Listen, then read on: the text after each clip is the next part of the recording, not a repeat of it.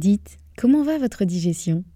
Si c'est le bazar dans votre ventre, vous le savez, votre quotidien peut être fortement impacté.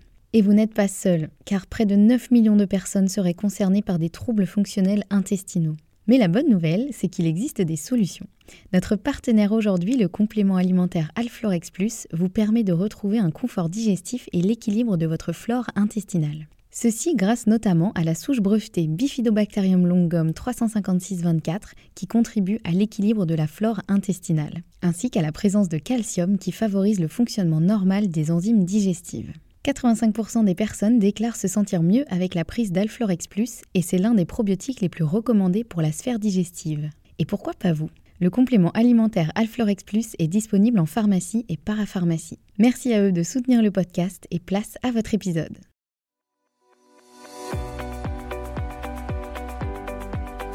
Bonjour et bienvenue dans le podcast Bien dans mon ventre. Je suis Anne-Sophie Pasquet, je suis naturopathe et formée à la micronutrition et absolument passionnée de santé naturelle.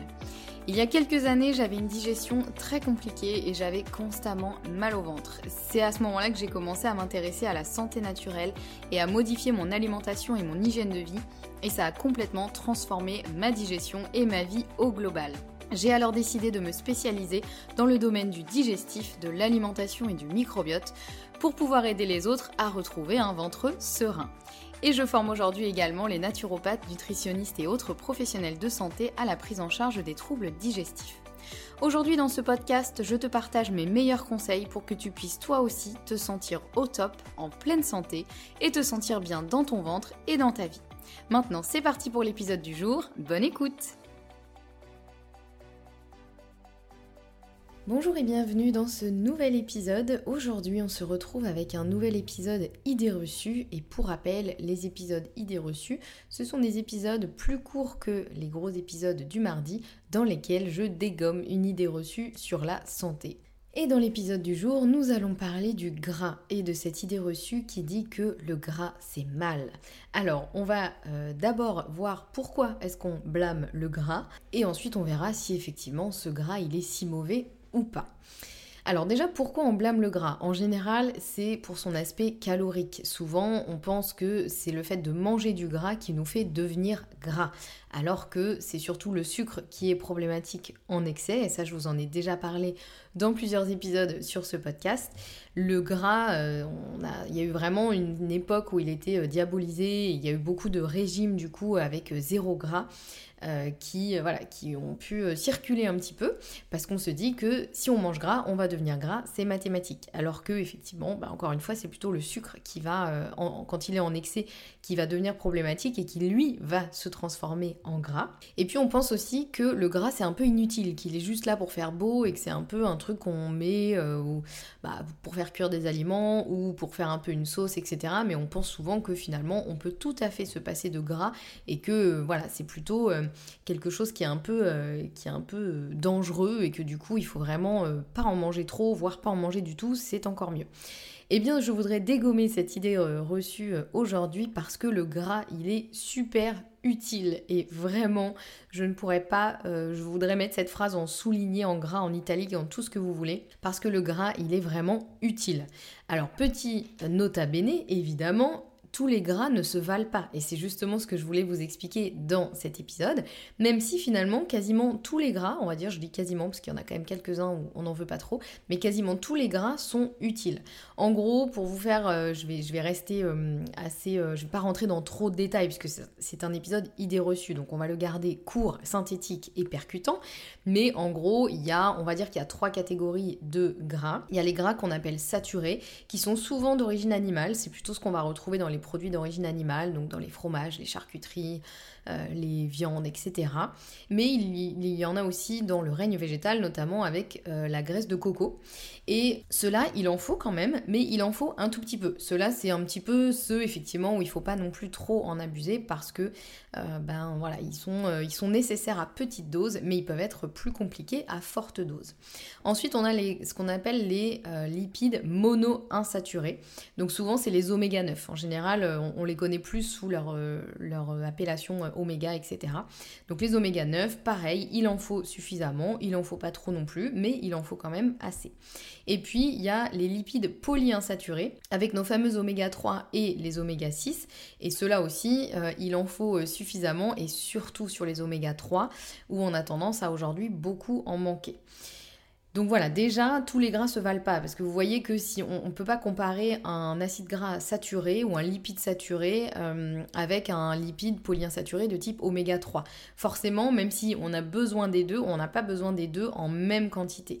Et puis là, j'ai même pas évoqué tout ce qui va être euh, acide gras trans, tout ce qui va être vraiment industriel. Vous savez, tous les gras, les fritures super industrielles, les choses qui sont vraiment... Euh, là, c'est des molécules de gras, en fait, qui ont changé de structure, qui ont été modifiées, et celles-ci pour le coup, on n'en a pas du tout besoin.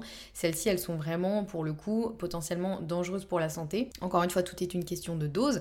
Mais euh, voilà, évidemment, on ne peut pas comparer euh, une molécule de gras d'oméga 3 à une molécule de gras d'acide trans euh, hyper hydrogéné, etc., industrialisé. c'est pas du tout la même chose, ça n'aura pas du tout le même effet sur la santé. Donc c'est pour ça que c'est important de dire que déjà le gras, c'est pas forcément le grand méchant, bien au contraire, on en a vraiment besoin, mais c'est important d'aller regarder derrière. Parce que de dire le gras c'est super utile et du coup de s'enfiler euh, des barquettes de frites à tous les repas, non, ça va pas le faire. Forcément, vous allez voir que là, c'est pas le même gras et, euh, et c'est important de regarder un peu plus dans le détail. Mais ceci dit, c'est pas interdit de manger des frites, effectivement. Le tout, c'est de. Euh, encore une fois, tout est une question de dose et, et d'équilibre nutritionnel. Donc voilà. Mais c'est sûr qu'on aura plus besoin d'oméga 3 que de gras de frites, par exemple. On va pas se mentir. Hein. Mais il n'empêche que le gras, il est hyper important. Alors pourquoi il est si important? Bah Déjà, il faut savoir que les lipides, euh, et surtout les oméga 3, mais pas que, c'est la base des constituants de la membrane cellulaire, c'est-à-dire l'enveloppe de toutes nos petites cellules dans notre corps. Et donc cette membrane cellulaire, il faut qu'elle soit suffisamment fluide. En gros, c'est un peu euh, une espèce, on appelle ça une mosaïque fluide, c'est-à-dire que euh, c'est plein de petites pièces de puzzle qui sont imbriquées, mais qui bougent en permanence et qui du coup laissent passer des choses, laissent passer, donc laissent rentrer des choses dans la cellule, laissent sortir des choses de la cellule. Et donc, il faut que cette mosaïque fluide, elle soit suffisamment fluide. Parce que si jamais les pièces du puzzle, elles sont trop imbriquées, elles sont trop rigides et ça bouge pas assez, bah, il y a des choses qui auront du mal à pénétrer dans les cellules. Et donc, là, ça, peut devenir compliqué. Il faut, en fait, notre corps, il est en perpétuel mouvement à l'intérieur, et même au niveau de nos petites cellules. Donc, c'est important que, effectivement, elles puissent euh, rester euh, toujours euh, en mobilité le plus possible. Donc, voilà, rien que ça, déjà, c'est important. Le cholestérol aussi, parce qu'on a tendance à dire oh, le cholestérol c'est très mauvais, sauf que le cholestérol c'est vraiment la base des hormones stéroïdiennes, c'est-à-dire notamment de la testostérone ou des oestrogènes, etc. Si on n'a pas assez de cholestérol, eh bien on n'aura pas assez d'hormones stéroïdiennes. Or, on en a un tout petit peu besoin quand même de ces petites hormones stéroïdiennes, hein. elles sont pas là juste pour faire joli. Donc voilà, le cholestérol, c'est hyper important. Le cholestérol, c'est aussi la base des acides biliaires qui nous permettent de digérer le gras. Donc la chose est bien faite quand même. Vous voyez qu'il nous faut finalement un petit peu de cholestérol pour pouvoir digérer le gras. Et puis les lipides, ils sont hyper importants pour le cerveau, pour la peau, pour les hormones, comme je viens de le dire, etc.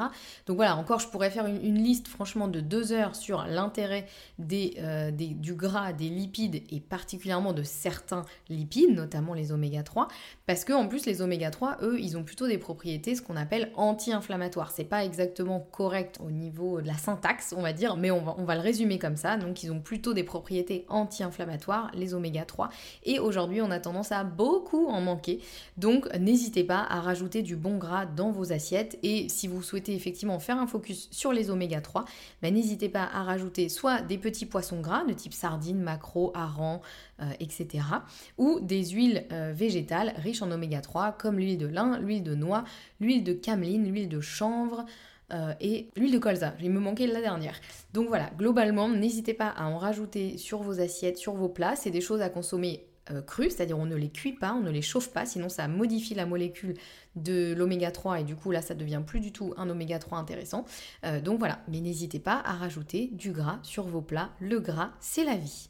J'espère que cet épisode idée reçue vous a plu. On se retrouve la semaine prochaine avec un nouvel épisode et en attendant, prenez soin de vous et mangez du gras.